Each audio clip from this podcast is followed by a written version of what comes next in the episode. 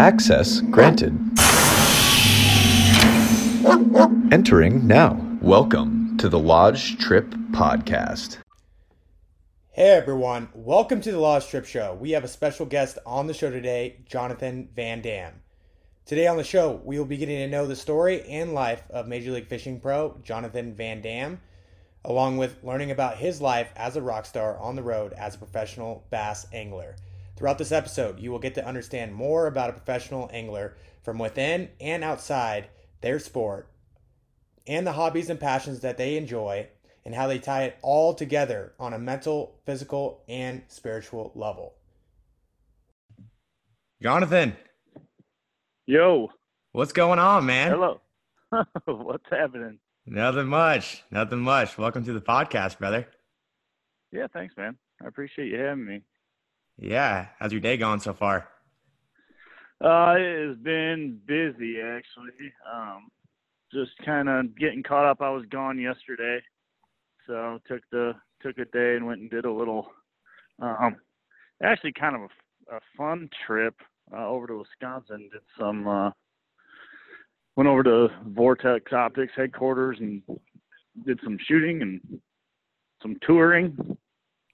So it was pretty cool. Yeah. No, you uh you do some hunting over there in Wisconsin?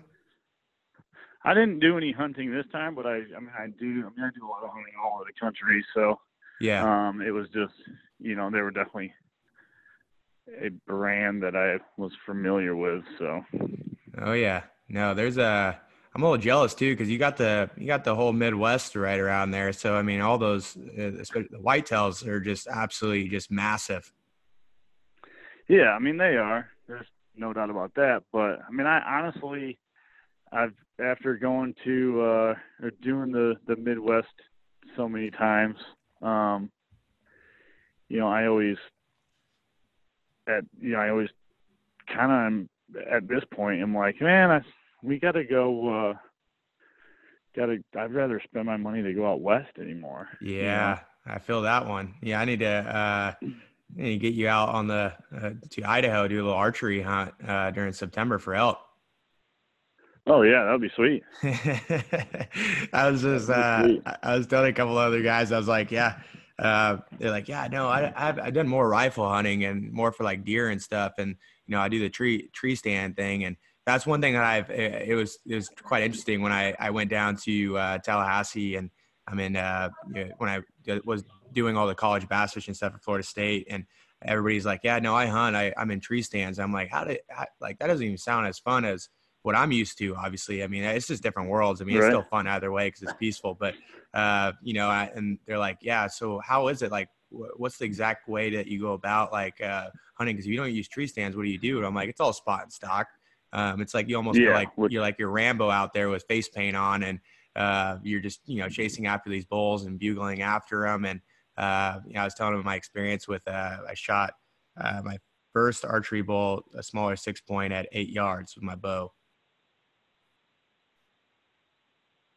Yeah, I mean that's I've never shot a um a bull with a bow at all, but my uh, my first elk hunting experience was kind of like my first trip out west too, and it was just I mean it was just awesome. You know, they weren't really bugling very good, but um you know something to to me, you know, because I'm so used to just sitting in a tree standing waiting for one to walk by essentially. Uh, you know, because I mean that's how that's definitely how we hunt, you know, here in the Midwest. So, I mean, I guess just the idea of hiking and glassing and spot and stalk and stuff like that, that whole process was, uh, you know, was very intriguing and very addicting for me, you know, because you never knew what you'd turn up around the next corner, you know. Yeah. When you're sitting in a tree stand, I mean, you know what's, a lot of times you know kind of like what's in the area and, and aside from the rut or something, you know, where anything can happen. But, you know, I always felt like that and you know, that intriguing part for me going out west was, you know, if I just hike a little farther, look around the next corner, check this next valley, you know, I don't you never know what could be over there, you know what I mean? Oh yeah, no, that's a that's a thrill of it, man. I mean, it's just uh, and that's one thing about most that don't really quite quite understand with uh, you know when it comes down to you know hunting and just the, the camaraderie that goes along with it and the experience. I mean, just just you just never know what you're gonna get, and it's not. That's why they call it hunting and not killing because it's not. You know, most guys that go out there are not. You know, and you know, with the main goal of just killing something, right? You know, it just is, comes down to Right, the right. experience of like not knowing what's going to pop up, and that's what keeps you going back every season. Right. Yeah, that's that's exactly right. No doubt about it. yeah. Um, so, kind of just kind of going into depth about um, you. Um, give a little background to people that are listening. Um, I know guys are from all diverse worlds uh, tapping in here and listening. So, uh, give a little breakdown of, uh, about you. Yeah. So uh, I'm from Kalamazoo, Michigan. Uh, you know, grew up in the outdoor industry, um, and you know, started started my I guess my fishing career. You know, as a professional angler. Um, you know, fishing pro am tournaments and stuff like that, and then eventually moved into some more of the nationwide, you know, traveling the country. Um, you know, and I I fish fish in bass tournaments, so it's super cool. It's uh definitely, you know, definitely a lot of uh, a lot of experiences that I've I've witnessed in my travels because you know most of our travels are all driving and um, you know covering water that way and and a lot of met a lot of really cool people and and uh, you know so I mean now I make a basically make my my living full time fishing uh, fishing bass tournaments and working you know working for sponsors and stuff like that doing different different things uh, you know that go along with it. That's awesome. Uh, and what kind of got you started into it? I know obviously, uh, you know, your last name's VanDam. So, I mean, you're, it's your, Kevin VanDam's your uncle, correct? Yes, yep, that's exactly right. And so that's kind of like, is that kind of like the, the role model to you that kind of got you into it to where you were like, Hey, I really want to do this. This is going to be like, this is what I want to go after. Uh, he was definitely a, a big part of that. You know, growing up watching watching him and everything that he accomplished. Um, and, and I was always, I mean, I've always just, uh, you know, had an addiction for fishing. I mean, I, you know, where I grew up, my parents' house and Kevin's house are, uh, you know, less than 300 yards apart. I mean, I can, when I was, you know, I can hit a golf ball from my parents to his house. You know what I mean? yeah. And I did that a bunch of times, just not, you know, not at his house. But, um, but we had a pond back there, you know, kind of between, you know, kind of between the houses. So we had a, I have another set of aunts and uncles that also live on the property. Um, and so we all had a pond in between us and I was down at that pond every day fishing. And, but I would, I would say, you know, the, the biggest, um, you know, the biggest thing for me was my dad, you know, probably more so than, um, than what Kevin was as far as an inspiration. You know, my my dad owns and operates a sporting goods store uh, in Michigan here. Um, I mean, we've so we've been in business for over 30 years, just Wow. selling fishing and hunt, hunting gear. Um, you know, outdoor outdoor recreation equipment. You know, fishing, hunting, a little bit of camping, um, boating, marine stuff like that. So, um, but uh, you know, growing up, I fished a lot of. You know, he fished a lot of tournaments as well, and you know, everyone always told me as we were, you know, as I was growing up, started getting into some of the local tournaments and stuff like that, that my dad was actually a lot better than what Kevin was, um, you know, when they were younger. But, you know, so that was my, you know, kind of my first start in the, into tournaments and into, um, you know, the thing that really sparked my passion was, was my dad. We, we'd go on trips every, you know, every summer, um, since I was, I don't know. I was, you know, pretty young, probably nine, ten years old. We'd go on a trip every summer uh, up to northern Michigan smallmouth fishing. Um, You know, and then I'd fish some tournaments with them when I got a little bit older. And then as soon as I turned 16, uh, you know, got my driver's license, I was, I was, you know, very fortunate that, um, you know, I was able to have access to a boat. You know, I mean, it wasn't anything crazy. Just as a tracker, little Pro Team 175, a small smaller aluminum boat. Um, you know, but I had access to a boat and I was uh, I was on the water any chance I could. I remember um, my baseball coach used to get mad at me in high school because I'd show up, uh, you know, especially my senior year. Senior, our seniors got out like two weeks ahead of time, but I still had to go to baseball practice. But so I'd show up to baseball practice with a bass boat hooked up to, the, hooked oh, up to my truck because I've been good. I've been fishing all day. so. Uh, that, that's funny you say that because it, it like makes me reflect back on uh, my high school days where I'm like I, I I did the exact same thing where everybody's just like who's this guy with this uh, aluminum boat like because uh, I used to have like a it, exactly what you're saying is nothing crazy and that's one thing that my my dad uh, made sure that you know I learned the basics and the fundamentals of just fishing you know before you end up having the nicest stuff because you got to learn how to take care of uh, the first right. thing right you know and so uh, yeah, I had yeah. like a John boat all set up, and I, I custom made like this like deck on the on the top. So I like put the, like I, then I drilled on a troll motor, and uh, it was like one of those uh, um, the the twist throttle ones too. So uh, I had people telling me like, it looks like this kid's off the Nile River or something, uh, and I wasn't sure whether that was like a, a, a, you know one of those little funny racial jokes or whatever, but it was just kind of like a funny deal. Uh, but yeah, I I was always late sometimes to, to basketball practice, and my coach would like have me run like ten and fifty fives. Uh, which yeah, oh yeah, yeah, oh yeah, and you'd always put the garbage cans on the corners because you would expect for me to throw up afterwards. But I ended up, I was like, hey, you know what? I'm willing to run the 10 to 55 just so I can catch that extra bass and be a little late. right. Yeah, exactly. Yeah. So exactly. you played, you played baseball then too, huh? I played a lot of sports um, growing up. Actually, um, I still I still like to uh, play a lot of sports now. Now I'm, I'm getting a little older, so and uh, but I still like to stay, you know, as active as possible and keep in shape and and uh, you know, so I play still play.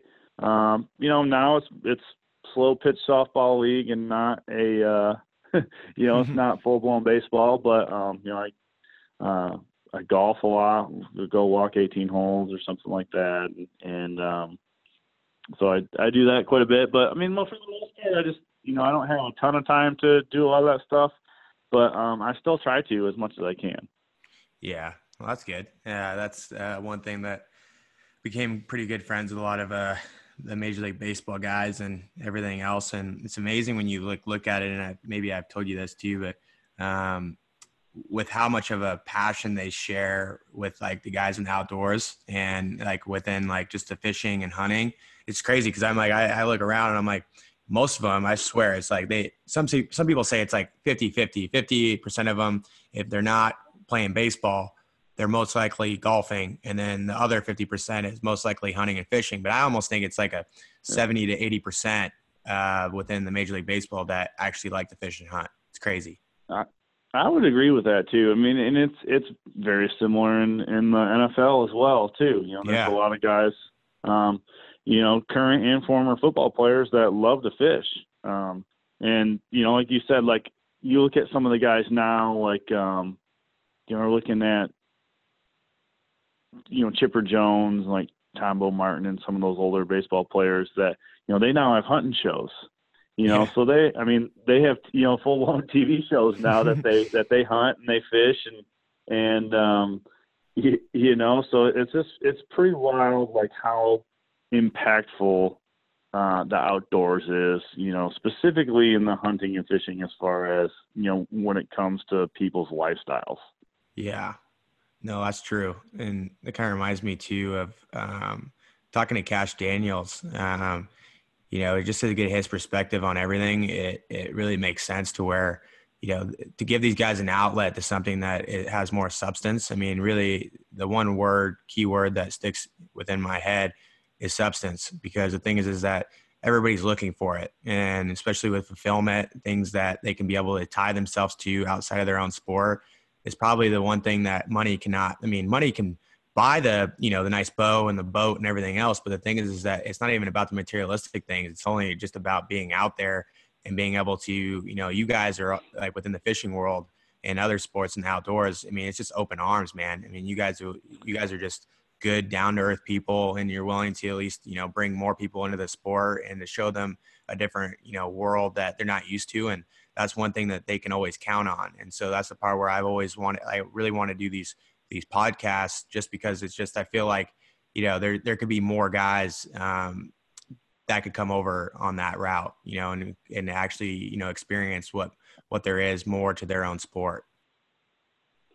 Yeah, I mean, I, I would definitely uh, agree with that statement. You know, it is a, um, you know, our sport is wild because we're all just kind of, you know, I always say like, hey, I'm, you know, I, like I said, it's crazy to me to make that I make my living driving around the country chasing or, you know, chasing around a little fish. You know, I mean, arguably speaking, a bass is, can't. It's, I mean, on the smaller side of most game fish, you know, but it's also the most commonly found one, you know, so it's in every, I'm not every state, I think 47 of them, I think. I think maybe Alaska and Hawaii might be, and then there might be one other one that didn't, doesn't have bass, but I think for the most part, most of them do. But yeah. the crazy thing to me is just, just the addiction to getting that bite and fighting that fish what it does to you as far as you know and then the amount of just the amount of joy something that simple can bring. Yeah which is you know which is wild. And then it you know as well as you know like you said just it you know it unites you with other people that that also enjoy the same activities which is really cool yeah, and and that's the thing is, is that our world is you know a, just listening to even other podcasts and stuff, and you hear it of being divisive of just like where you know people are starting to divide and to not come together. And I think that the one thing that still keeps hope of not separating people and having segregation between people and their own views and where then you could take all politics out of it you take all religion out of it you take all of you know what you're you know whether you're you're whatever like your ethnicity is too it doesn't matter like nothing ever matters. That's what the thing that's cool about the outdoors is like you're around every makeshift and model but nobody cares about like what your viewpoint is on anything. They just they, they just want to be out there man and that's one cool part about what that provides.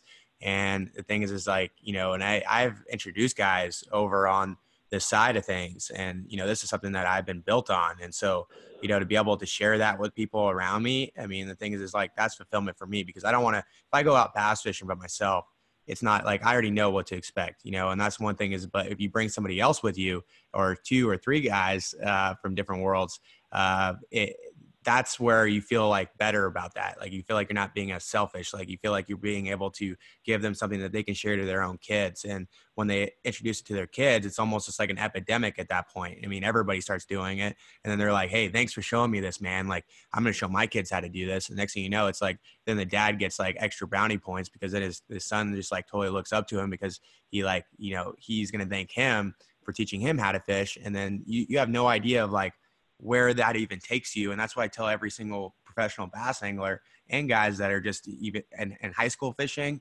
college fishing, because I was doing all the college fishing stuff and traveling across the country about 14 times from West Coast to East Coast and East Coast to West throughout college. right. But, oh yeah. And the thing is, it's like I, I look back on it and I didn't know what I, I mean, I knew what I was going after, but I didn't realize how much it was going to be able to, you know, bring benefit, you know, to my life after college fishing to where I didn't want to go professional yet. I didn't want to go professional in fishing yet. I wanted to be able to actually do something and create a brand, create multiple brands to be able to give back to all the communities I was built on. But the thing is, is like you don't realize that you have a story to tell, and all the experiences of you going in every square inch of this country chasing green fish around and brown fish. But you know, and, and to be able to just, you know, have something of substance to tell people and be like, hey, I did this, you know, and that's one thing that's cool about it and to be able to just take that skill set and the things you learn and to be able to help others around you. Oh yeah, there's no. I mean, hands down, you know, without question, that is a is something that is, uh, you know, just remarkable about our sport. You know, I say it all the time when I'm in. Uh, you know, like I've gotten to see things and see places, you know, because of the outdoors that some people might never see you know, and and to me, like I I feel bad for for them that they would they won't get to experience that. You know what I mean? Because there'll be, I mean, there'll be people like if I mean I've been you know out in New Mexico hiking a mountain for elk, and you're watching the sunset come down over the mountains, and you're like, man, you know, this is this is just incredible, you know, and like even you know, I'm driving like you said, driving from one end of this country to the other. You just you see places and and you meet people that you might never, you know, that you, I mean, uh, you say might not never, but you you wouldn't have gotten to if you if it wasn't for that, you know. So, I mean, that's one of the one of the things that I think about a lot. You know, I mean, it's just like it's it's really um, really cool, and I feel very fortunate to be able to do what I do and to be able to have some of those experiences that uh, you know that I know that you know that some people you know it's not that they don't have the opportunity to do it; they just you know they don't realize what's out there you know yeah. and more than anything i th- i would say that that was probably the biggest thing is they just don't realize what's outside of their normal realm because they haven't had anybody you know ex- show them that experience and you know show them you know the outdoors or, or fishing or hunting that you know that would draw them to to be able to witness some of those things.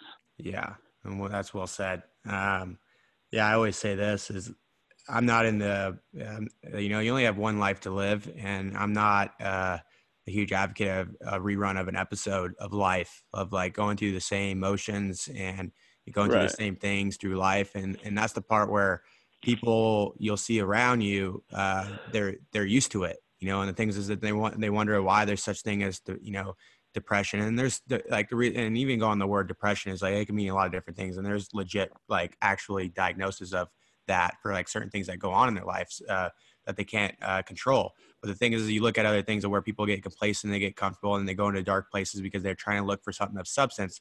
But the thing is is like you, like people don't realize that like you know being able to you know get outside of your comfort zone the more you make your your your mind work and your brain work to new things and to learn new things and to have multiple variables because bass fishing itself there's so many variables. It's almost like there's you know and, and not to even be biased towards just bass fishing than any other sport but there's so many variables and there's and, and there's so many things to take into account that your mind is always working and it's always processing and new information and just weather patterns and and just the, the spawn patterns and you know the structure of the lake and you know everything else and so forth. So eh, you're, you're always staying like on your game and you're always thinking about things and it can go into other sports too whether you're you're racing you know endurocross motocross different things where you're, you're constantly learning new things to keep your mind working and that's where you're growing.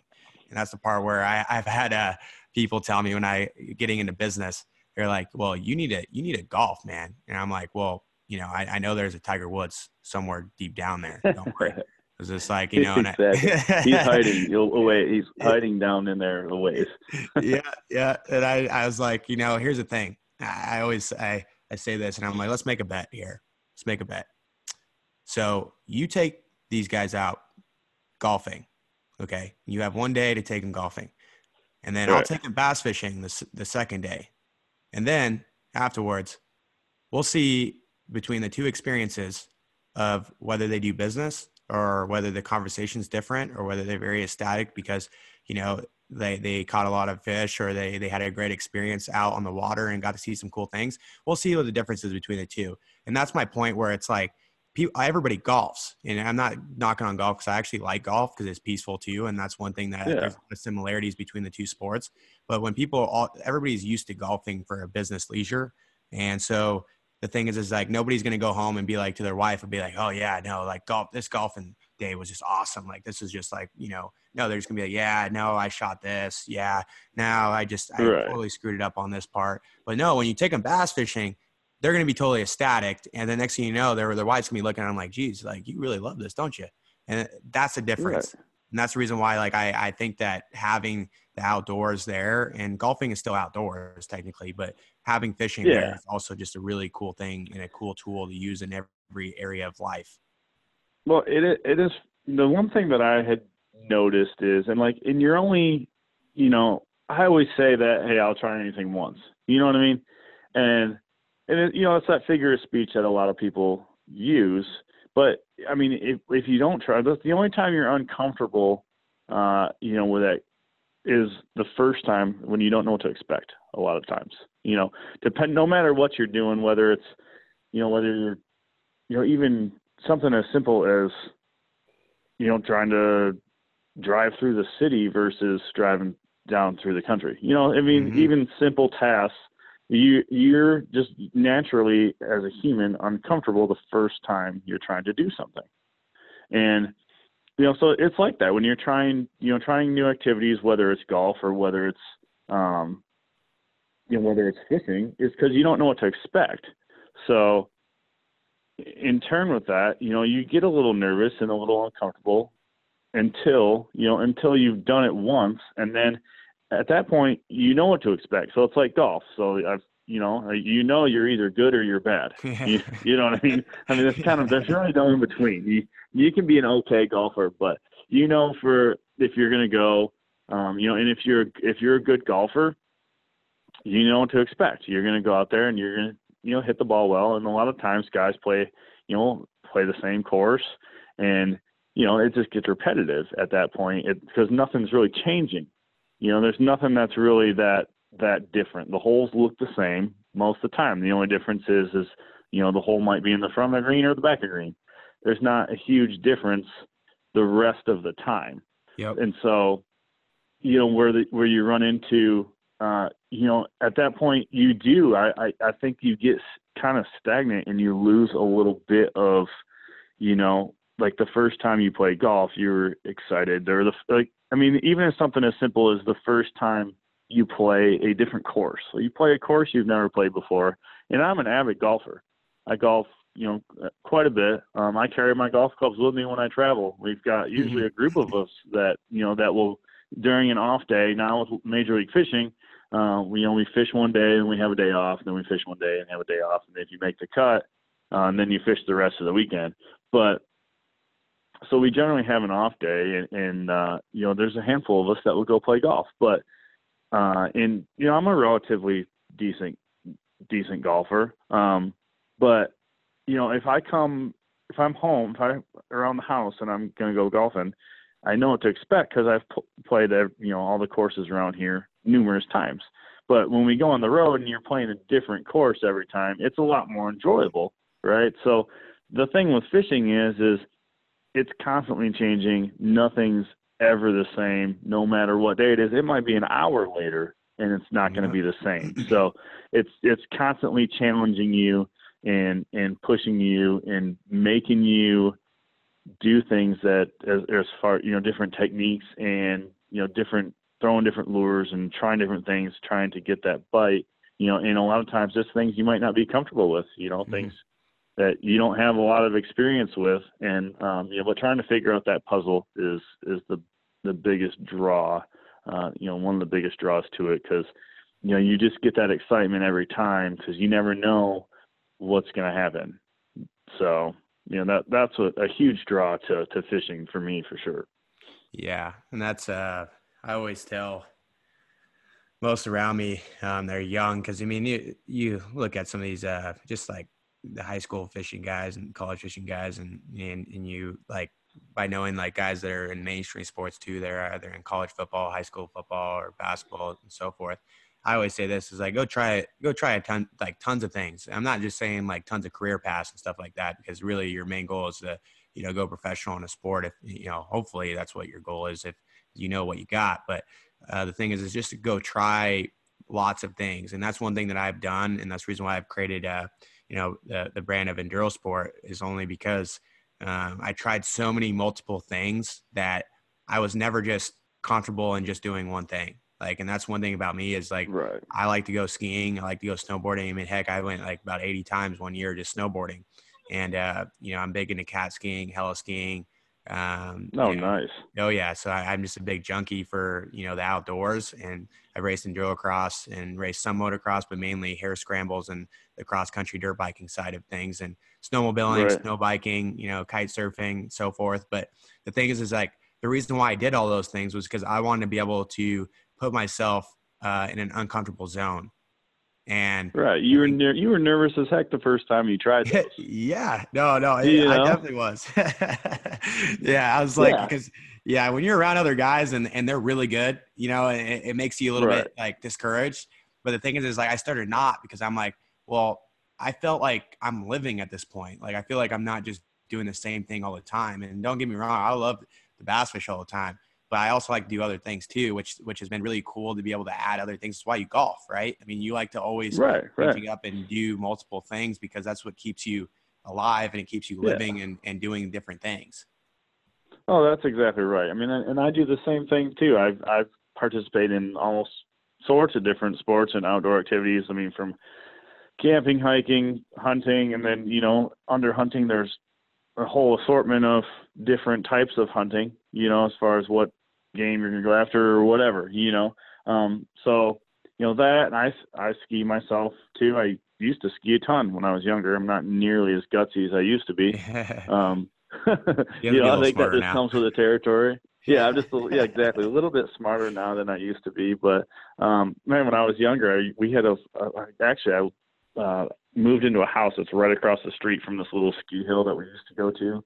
Um, I used to have season tickets there when I was younger, and um, and so I used to ski all the time. And I still do. I ski a few times a year. You know, my in-laws and then we'll rent a they'll rent a uh, a place up north in northern Michigan and go up to one of the the bigger ski hills. I mean, I and I call them hills because it's nothing like what you're used to, man. It's like you know they, you know, I and I've I love you know I used to love used to go out to Park City uh, a couple times. Um, That's the place. You know, yeah, man, it was incredible skiing out there. Um, got some I've got some pretty cool stories from out there. You know, one you know one time we got snowed in, so the avalanche went over the road. We couldn't leave where we were at. Yeah. Like to get back to get back to our condo we were staying in. So we like the resort ended up putting us in a room, and we had to take uh hop on a snowcat to get transported around because he couldn't go anywhere in a car. but the next day was the most incredible powder day I've ever experienced in my life. Powder days, so, my friend. Powder days. Yeah, that's, that's where it's at. That is where it's at. It is. Yeah. It is for sure.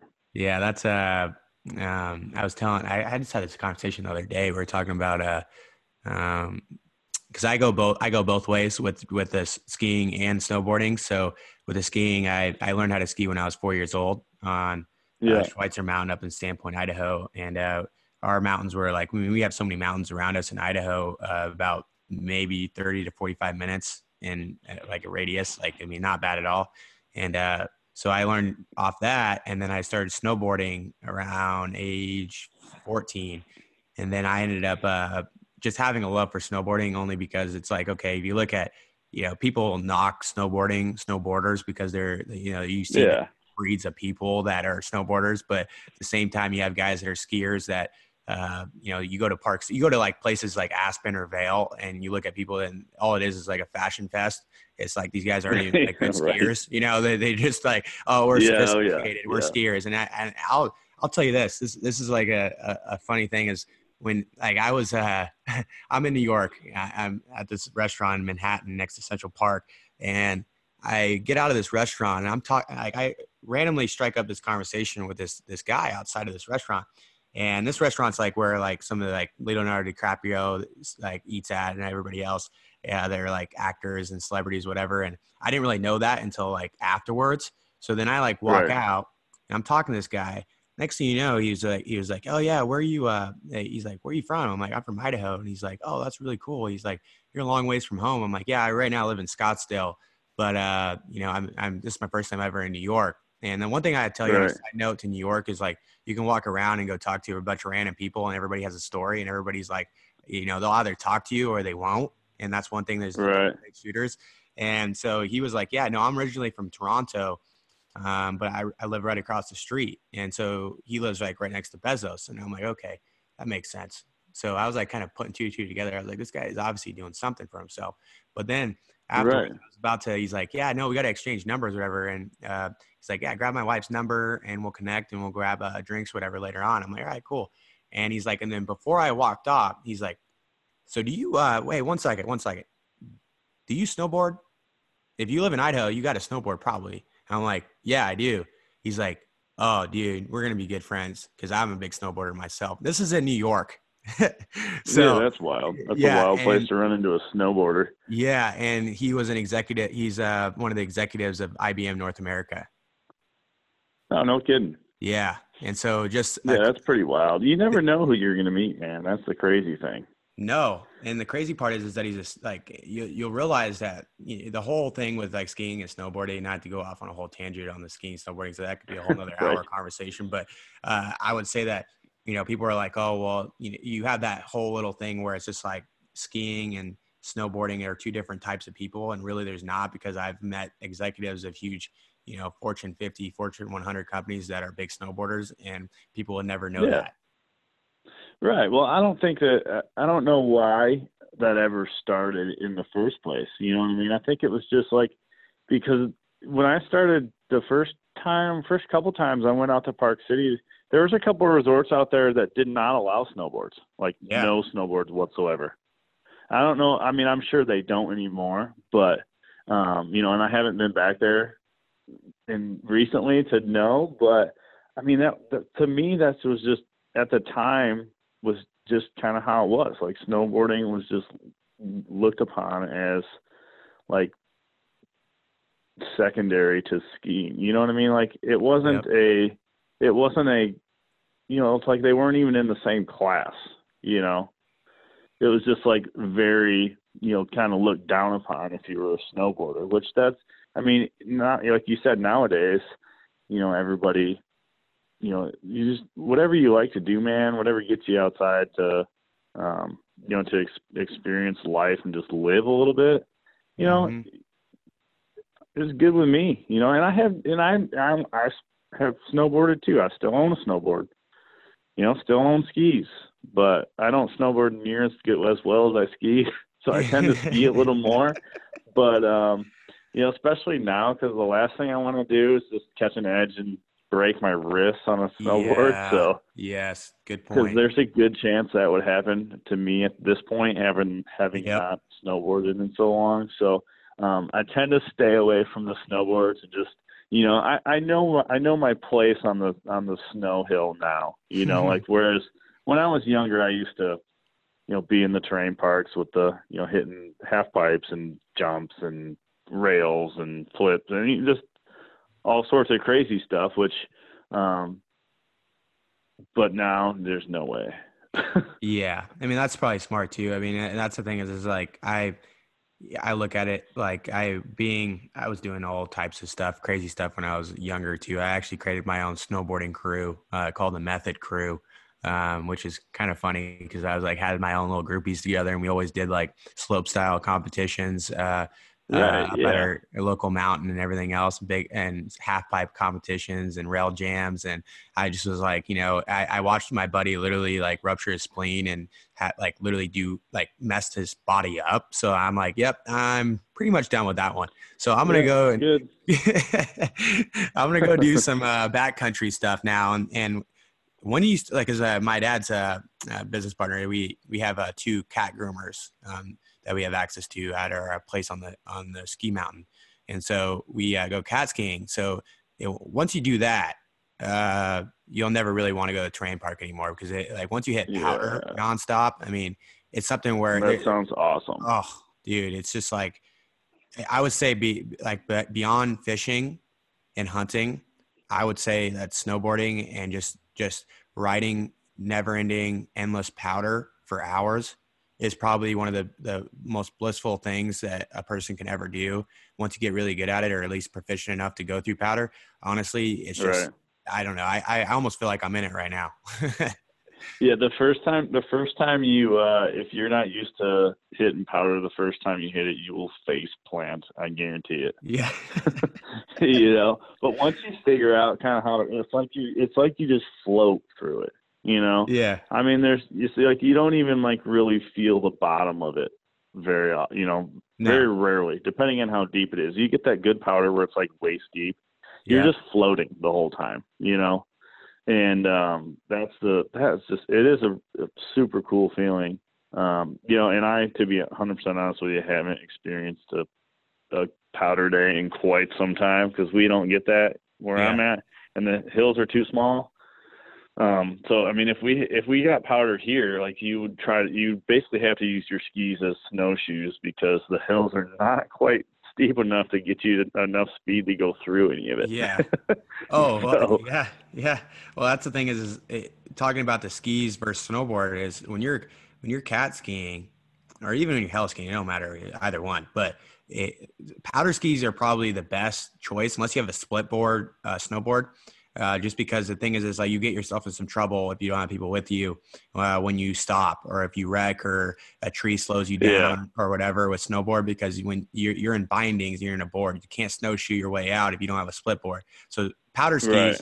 uh, are pretty much like like if somebody has powder skis and they knock on snowboarding, I pretty much like give them a hard time. I mess with them because I'm like, technically, you're trying to be a snowboarder because powder skis are pretty much a snowboard.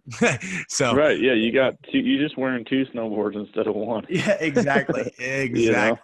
Yeah, and I also said this too. I'm like, Japan has been a big, a big thing on my list uh, at some point. Um, I really want to do like a uh, a film shoot here, um, not this winter, but next winter um, in Japan for enduro sport, but um, the thing is, is that they don't they don't ski powder. They, they they stay away from powder in Japan. So that's the reason why most of all those cool films, besides uh, Canada, uh, are in Japan because no nobody in Japan will even touch powder. They hate powder. They only do groom runs, which is like perfect for Americans. Sweet.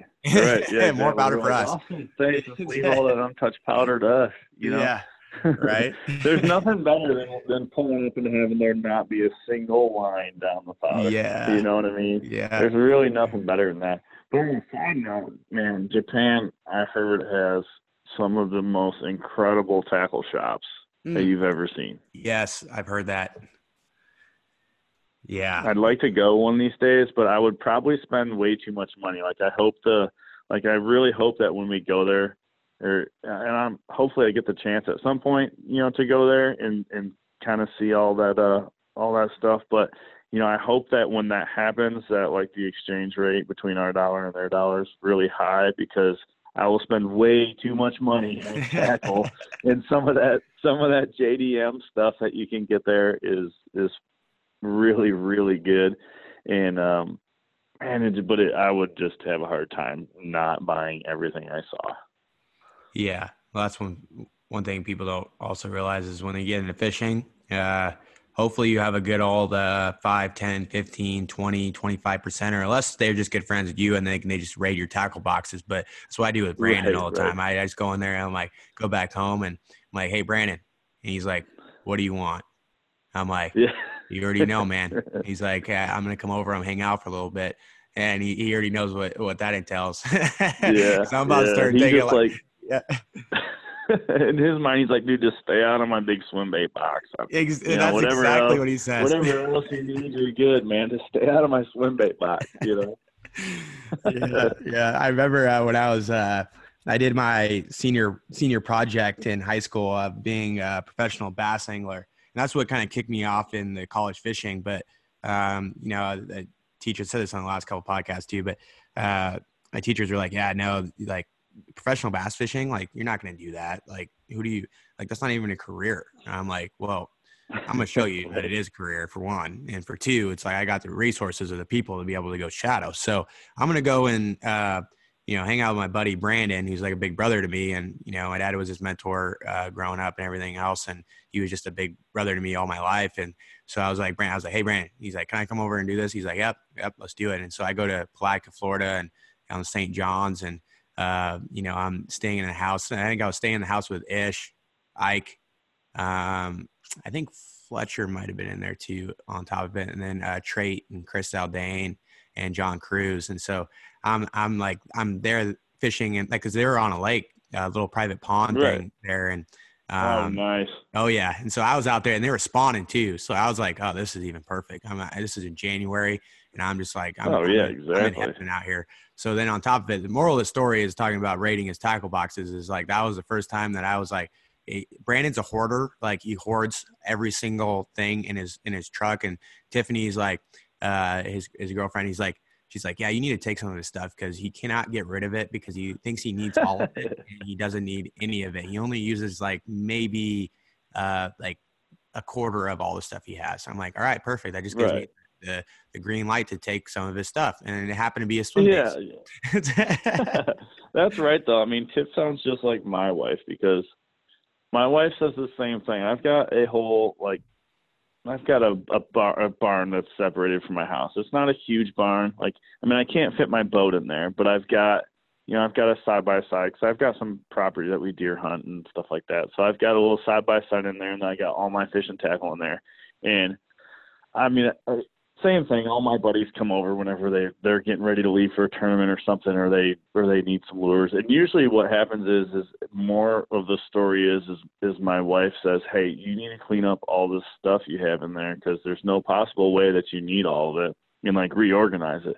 So at that point, like usually it's like midway through the season when I've just like rummaged through things trying to find what I needed for the tournaments, and it looks like a bomb went off in there, and I'm like, okay, it's time to organize this. So then what you know, then what I do is I'll just call up a couple buddies, like, hey, you guys need a bunch of stuff, like you know, you come over and help me organize this stuff, man, and I'll you'll leave with a whole box full of lures.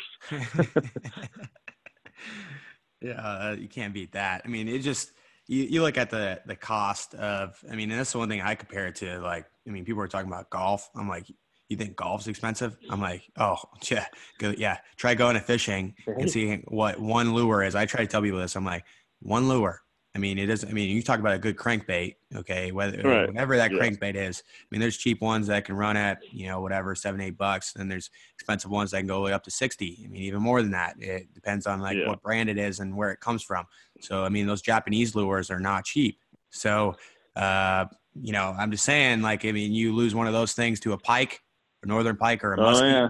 or you get snagged yeah. on the bottom or on log, you you almost want to. I've I've actually went jumped out of my boat, went swimming for one because I, I literally had a Gancraft and like another swim bait that I like oh, I spent no. all this money on, and I snagged it yeah. snagged on like a cable line. I'm like, all right, well, I, I had a fit guy on the on the boat. We're going in. I had my goggles and my snorkel, man. So I'm, I'm gonna go down yeah. there and grab this damn you thing. You just keep one in your rod locker just in case. Like keep yeah. a, keep some snorkels and a, like some fins, a mask. Yeah. And, yeah. Just just in case I get snagged on my on this big swim bit I got here. But no, that's the that's the truth though, man. All the fun hobbies are expensive. It doesn't matter what it is. yeah. No. Uh, and kind of uh, switching a little bit gears here. What's your experience? Because uh, I know that you competed within the Bassmaster Elite Series uh, prior to being on the MLF. Now, uh, what's your what's been your experiences so far of being on a new circuit? It's been interesting. You know, it's uh, we've definitely. Um, so the interesting part about it, I guess, like one of the the you know very um,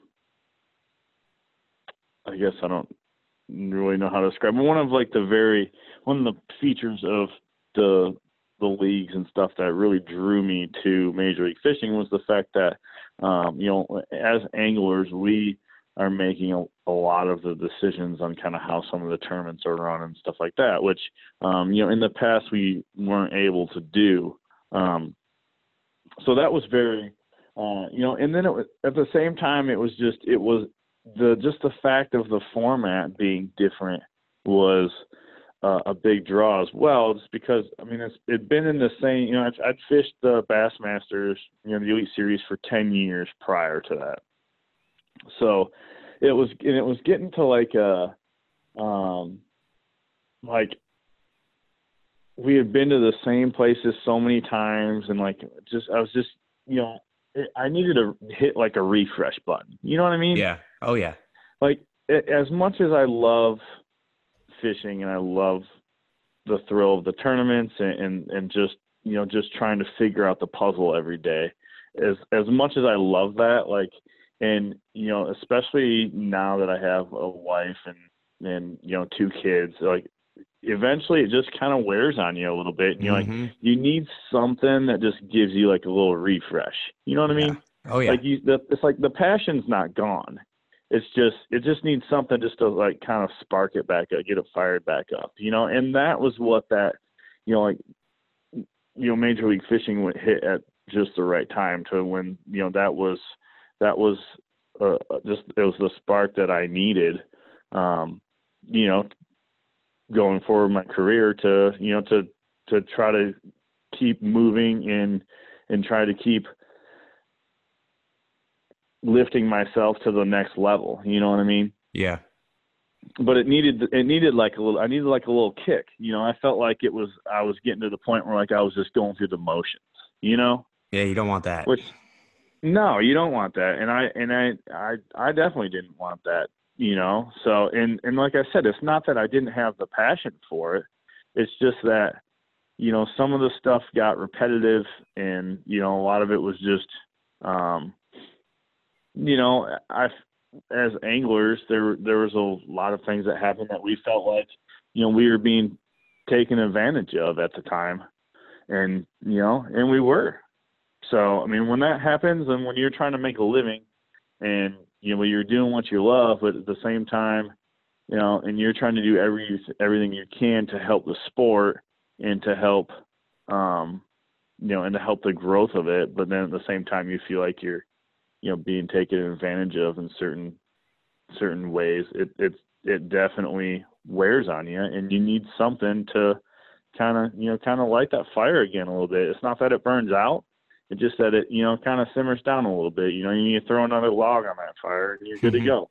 Yeah, you know that's that's a that's a good point there of where you, you just get having that little kick and push to keep things you know different and you know not doing that rerun of the episode like I said earlier. I mean that's nobody wants that, and that's one thing is, is that you uh, nobody really understands until they're in the angler's shoes, being you know like doing it for some time, and then you know there's there's things that all you guys need and there's everybody has different goals and different visions for themselves. And and the thing is is like you know you got to do what's, what's right for you and what's right for the sport. And i honestly think that like i mean seeing like the you know the whole the whole like controversy with the whole like with bass and the mlf and everything else and i'm like I honestly, for me doing everything, I, I like watching both personally. I mean, I think that's yeah. just, it makes the sport interesting. And some people uh, still, I mean, you look at not like I feel like as anglers, you know, I think it's a different viewpoint, but it's about literally what people that are watching think of. You know what I'm saying? People that are just coming into the sport yeah. that don't know anything of the sport. It's not about the people that have been watching bass for, you know, for the last like 20 years or 15 well, and, you know. The one thing I will say on that is that I never understood and and I'm saying this as a fan of the sport, not as a participant. Um, as a fan, of, of and and trust me, I I am a fan. I watch, you know, I watch live coverage when I can. I watch I DVR every tournament. I don't care Same. if it's FLW, if it's Bass, if it's MLF. I DVR all of them and I watch all of them. And um, man, as, as a fan of the sport, it was very sad for me to see the division that was between you know between our fans. You know, I guess the division between to, between us of as far as you know, there's in my mind, like I said, I watch all of them. I you know, there's no sides in this. You know, like if I mean, if you're a fishing fan, then you know, I mean, I, yeah, it's is MLF a different format? It is, no doubt about that. It's not what people are used to. Um, but man, there was just like such a backlash of like diehard people just mad at the world about that, you know, and and that was just it was just kind of sad for me to see because as a fan, I'm like, man, do I, do I want more fishing shows? Heck yeah, I do. You know, yeah. do I want to be able to watch different, you know, different a, you know a couple different styles and stuff and you know i mean yeah you know i thought it was i thought it was awesome it just gave me like another another you know another thing to follow really which i thought was great but you know i don't know it was there was just like know and there still is a little bit of of division within our sport in the fans uh, uh, between bass and mlf yeah. and to me that doesn't make sense i don't understand it as a fan of the sport myself i follow both you know what i mean yeah and, and i don't have and and i and I've lived both. I don't have any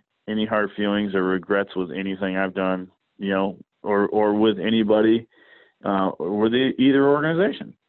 Mm-hmm. You know, they've they've those they both have great platforms. They've you know they've both elevated. Um, you know, they've honestly elevated each other to a higher level.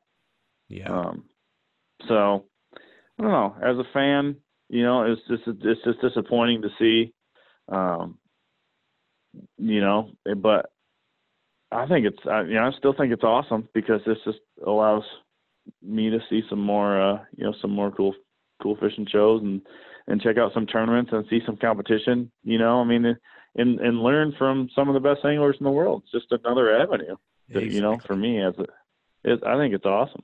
Yeah, no, it is, and that's uh, you know, it's just everybody looks at. I was just watching the uh, Joe Rogan and uh, Kevin Hart uh, podcast last night, and I'm a big fan of Kevin Hart, but uh, he, uh, you know, he, he, was talking, and this is one thing I was like, it's funny he's saying this because I've had this conversation multiple times about people uh, are are looking at negativity now as a new end. Like it just is like, you know, you have people literally that will like they they they feed off of it. They feed off negativity. Yeah, want to be all. It's all the, the negative negativity has been the new end nowadays, and I don't understand it because like fishing is you know, obviously, you know, with FLW and Bass, like that was before obviously all the social media came into the game to where I'm sure there was a lot of drama with that, but it eventually blows over. But the thing is, is like now that we have right. social media, we have to make sure that we're using it the right way. And because the thing is, is like everybody's going to be seeing that, and that's the last thing you want is to be able to now make something that's that is open arms and such a loving community and a family right. look like it's not anymore, and it's just like any other sport, which then will also pretty much take people away from it to where they don't even want to be watching it anymore because they're like, well, this is not like what I expected. This is not, this is not what, you know, I've expected out of these guys to where I've actually thought this was something better to watch and something better to be a part of rather than other sports that do have that. It's always been a thing. And there's so much controversies. There's so much politics, religious stuff, you right. know, prejudice eh, things. And, and this is the one, this is one of the very few sports that, you don't have that. And for people to bring that in and bring, you know, and to be able to leave their dirty shoes on and walk all over it is just a total yeah. you know, disgrace to the sport. It's disappointing, man. That that is one of the the biggest things with you know with this whole MLF and Bass thing was just how some fans handled it was was just very it was just very disappointing because you know as an angler and and you know, as a outdoorsman and a fan, and you know, we I just feel like outdoorsmen in general, uh, and and you know, and fishing fans, hunting fans, you know, so often do do you know, and myself personally, like we hold ourselves at a higher level in in of responsibility when it comes to you know conservation, a number, you know, a lot of different things where we so we can take care of um, you know this you know the the resources that we enjoy you know partaking in. So and I, I just feel like as sportsmen we always hold ourselves to such a high level and, and I always you know always strive to uh, you know anyways always doing the right thing always looking out for each other um, trying to take care of our resources doing as much as we can to uh, you know, kind of keep this family connected and to keep the sport alive, uh, you know, because there's constantly people trying to take it every day, you know, yep. and and uh, you know, and that's what we have to continue to do. You know, there's just there's no way around it. Whether you like, um, you know, whether you like MLF or Bass or or whatever it might be, that doesn't matter, man. And then the, then the you know, at the end of the day, we're all just sportsmen. We're all out there because we enjoy the same thing. You know, we we are. You know, I always say, um, you know, when I meet a really good friend or, or somebody that I know, someone I meet for the first time that I know is going to be a really good friend, I'm like, man, this this guy's going to be a good dude. You know, he he's one of us. You know what I mean? Mm-hmm. It's kind of right. like you get your group, you get your group of friends like you know like that. You you you have somebody, you know, a lot and a lot of times it's really hard to get into something, you know, to especially like a tight knit community, kind of like, you know, but with everyone shares the same passion, you know, we all look out for each other, you know, we all we all are, you know, the one of us type, you know, we're all we're all the same. We need to look out. So, I mean, it's just we need to, as sportsmen, continue to, you know, not let, uh, you know, in in a especially in a world of negativity nowadays, like you're saying, not let the, any sort of division, you know, come between us because, you know, when it comes down, you know, to the end of the day, we're all just, uh, you know, we're all just each other. Basically, we all love the same things. We all have the same passions, and and regardless of, of what your viewpoints are, uh, or any of that, you know, we're all there for the same reasons.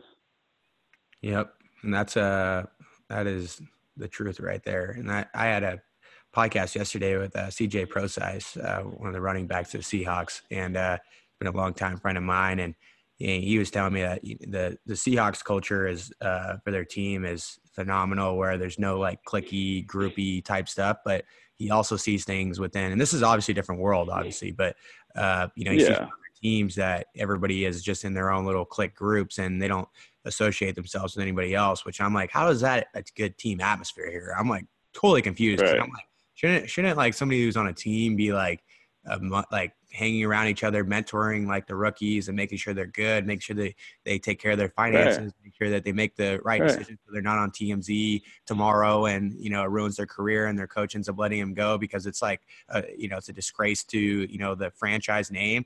And so it just is like, I don't, I never really understood that, but it, it, he told me that obviously it's just like it's the NFL. Obviously, I mean, you got to think about it this way. I mean, you have a lot more publicity and things get to your head.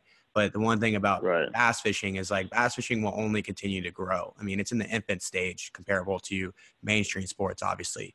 But I say right. infant stage only because it's like, you know, with this brand that the brand that I'm building for Enduro Sport, I, I I'm going to, and this is what I'm setting out to do, is not just fishing; it's other outdoor sports too. But I, I will bring a lot more traffic to the sport of fishing and that has been my mission and i'm already on the, the path to do it and as the thing is is like you know, as it gets bigger, you know, hopefully it doesn't end up losing, you know, the point of, of, you know, what fishing is all about and, and what you just said exactly. earlier. You know what I'm saying? Because the thing is, is the bigger you get, the bigger an organization gets, the more publicity you get, the more people get egos, the more it clouds people, the more they're like, "Hey, I'm just a man, and I no longer care about you know helping that little kid over right. here and help, and teaching him how to fish and to be able to you know be a little selfless within your career." And that's the part where I I would hate to see it go that direction, but you can't stop something when it when it goes that direction, right? I mean, it just is inevitable, right? Um, and you're always yeah, you know.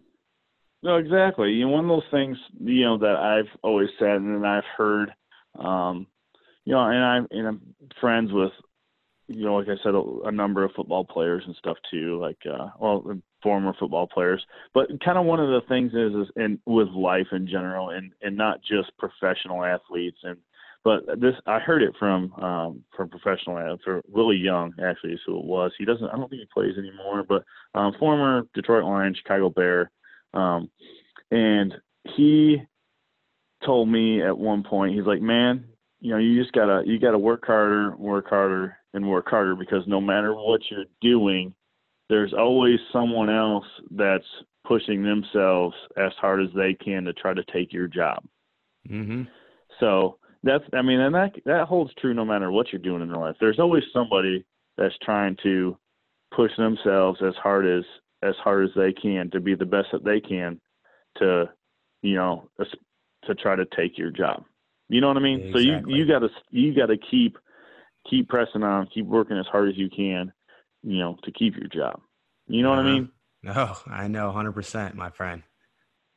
Yeah, that's uh that right there is what I I even tell the guys within, you know, the and in Enduro sport, I'm just like, hey, you know, there's like I said, it, it's not nothing. The work is never done you know and the thing is is like the work is never done. It doesn't matter what you're in what sport you're in what business profession what career it doesn't matter. It's just like if, if you're not putting in the hours you're not putting in you know the efficiency within those hours and really going after what you want you're not going to get it you know you're just not. Right. and you're always going to settle for yeah. mediocre. You're going to be sitting here thinking and reflecting back on geez like what did i do? And really i could tell you what you didn't do you know it's what you didn't do. And so that's the thing is is where it's just exactly. that's that is where it's at right there there's no easy way out. And if you're if you're going to succeed you know and be the best that you can be at what you're doing there's no there's no easy road.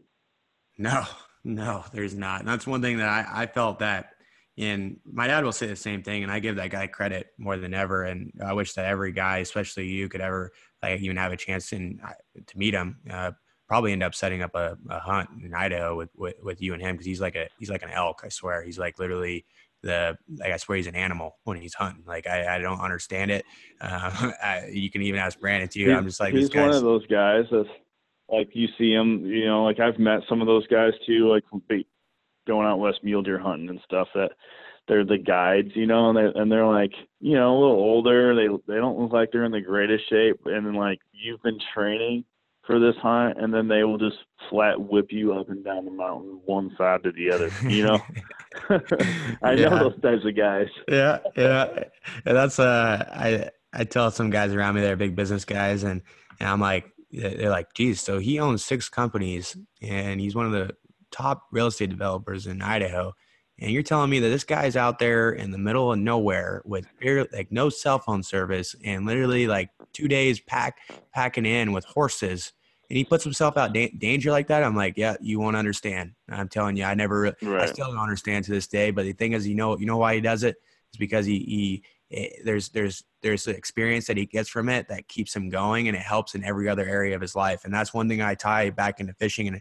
and hunting and outdoors is because you learn a whole nother thing of discipline and deferred gratification with it. It's you learn that it's not about catching fish it's not about killing animals or getting that trophy to take a photo on and post it to the gram on and it's not about you know you winning that that dirt bike race or whatever it is. It's all about just being out there and doing it because the thing is is like you're not like you now get the meaning of life. You get the you get the understanding of yeah. that. You do you you apply that to whatever profession that you're in and that's the part where it's like you wonder why these guys do so well in, in business. It's not because they're just some smart, the smartest guy on planet earth. It's because they're doing other things to where they, they're understanding what life is about. And the thing is, is like they know that it takes a lot of work and sometimes you don't you don't get it right away and that's the thing is, is where yeah. I've learned that from fishing. Trust me, I like, and you do too. I know this because this is like your your bread and butter. This is your career. This is what you live and breathe. And the thing is, is like when you drive, like I, I remember like my first tournament uh, when I went to the Kentucky Lake from, and I was at Eastern Washington my first year, and I'm I'm you know traveling about 32 hours to Kentucky Lake from the state of Washington, and I go all the way over there, have boat problems, and you know with the boat they always say break out another thousand, and I was on a 1995 oh, yeah, yeah. 1995 Ranger, and I'm like, geez, a grand in here, that's about that's about a you know an eighth of what the boat's worth, you know. So I'm just like, okay, all right, well, that happens. And then I do horrible fishing because I'm not, I wasn't used to the, the type of fishing of just the ledge fishing and everything else that we don't really have on the West Coast really that often. So, uh, right. but then you have to drive all the way back home after a, a, a bad tournament. And, you know, there's great tournaments, things that were won, but there's also bad tournaments. And then you're having that come to Jesus yeah. tournament where you're like, wow. You got 32 hours to think about what you messed up. Yes. or what you could have yes. done better. and know? I remember that yeah, like yesterday. Yeah, Yep. Yeah. So I mean that's a it's just a humbling it's humbling when you can do all those things and it you know you you it builds character and I think that there's a, yeah. a lot of things with other sports that you know the guys that come out of sports whether you go professional or not um you, you just builds character and if you can really hone into it and understand what it what it did for you and it, it like I didn't ever look at the the tournaments that I won. I mean, the things that I was on ESPN for right. for you know, I, it was cool to be able to win a, a, college tournament on Folsom Reservoir on the Bassmaster Elite Series stage when they're fishing the Sacramento River. But the thing is, is like for me, right. it's like I don't ever look back on that and think that was the best moment. I think the best moments were when I did really horrible and I'm having that 32 hour drive back home. Yeah, you. I mean, you you remember more from your defeats than you ever will from your victories. Yeah. Amen to that one. You know. Amen to that one. And uh just a little bit of a closing here. Um what would be your advice to guys in other sports um, that could be listening um, of what the sport of bass fishing can do, whether it's on a recreational level or on the professional level? Um, what would your advice be to those guys wanting to get into it? Uh, you know, the biggest thing is with, with it uh, as it pertains to other sports is bass fishing is one of the most mentally challenging sports out there. Um, you know, constantly you're constantly thinking of what you need to be doing, what you know, what the and stuff's constantly changing. So you're making yourself make, uh, you know, making yourself adapt and making yourself make changes uh, based on the conditions and, and stuff like that. Um, but you know, as far as you know, for other sports, so not only does it help challenge your you know your mental strength and help condition some of that, uh, which which can most definitely be applied into other sports, but at the same time, it also um, you know can just give you a point of relaxation too. You know, it's an, an escape where you can get get on the water. Um, you know, you can get away from people and the world and you know everything that's going on and just concentrate on fishing and just you know having some having some self reflection time. You know. Yeah. No, that's good. No, I think that uh, it's well said on that because I mean the sport of fishing can, and overall the outdoors, um, you know and understand because you've probably taken guys out in different worlds and just to see what it can do for them, and it's just uh, it's like one of those things is that it puts a smile on your face when you can be able to just see what it can do for them, and yeah, most of the time uh, than not, that people literally will end up taking it on and wanting to do a lot with it. And so the thing is, is like, and eh, I'd be shocked if somebody that went on a bass boat and got to see what it really was and and caught fish or whether they did or not. Just even just being on the boat with like a partner or you know a couple guys to where you're just having a good time, good laughs, good memories, and you know that will live on with you forever, regardless if you're trying to go professional or not. Just even on a recreational yep. level, it's just as good. Yep. Yeah, no doubt about that. I mean, yeah. some of the best experiences I've ever had have been on the water, and they, you know, not during tournaments or, or nothing, just with friends, just hanging out. You know, some of the most memorable things are are uh, usually when you least expect it, when you're just going for fun. Yeah, that's true. Um, if people don't already follow you, Jonathon, uh, where can they find you on social media? Yeah, t- check out my Instagram and Facebook. Um, just just at Jonathon VanDam, and uh, I've also got a website too, uh, jvdfishing.com, and working on getting some of my YouTube stuff up and going. Um, Heck yeah. I'm a little behind on it. There's no doubt about that. You know, like you know, a lot of guys have some really cool stuff going and um, doing lots of uh, lots of cool videos and that type of thing. And and uh, you know, I'm trying to play catch up. So I'm going to be getting some of that stuff going here this next season too. Uh, I'm really looking forward to that. Kind of um, invested and going to invest some more time into that type of thing, some more behind the scenes uh, lifestyle type stuff, and and uh, it's gonna it's gonna be a fun year for sure. That's awesome. Yeah, so you guys uh, go follow Jonathon. He has uh, a lot of great things on the horizon for himself, and this is just the beginning. Even though you've been you've been in it for a little while now, but it's uh, I'm excited to see where where the journey takes you, and uh, you know keep my eyes out on you, and to really uh, see all the great things there are to come. So appreciate you coming on the podcast, brother. It means a lot. Yeah, man, not a problem, dude. I appreciate it. Just holler at me anytime. I'd love to be back.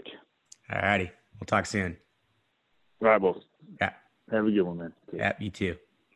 Thank you, everyone, for listening to the Laj Tripp Show. If you enjoyed listening, go subscribe to my channel so you can stay updated on our new shows that will drop every week.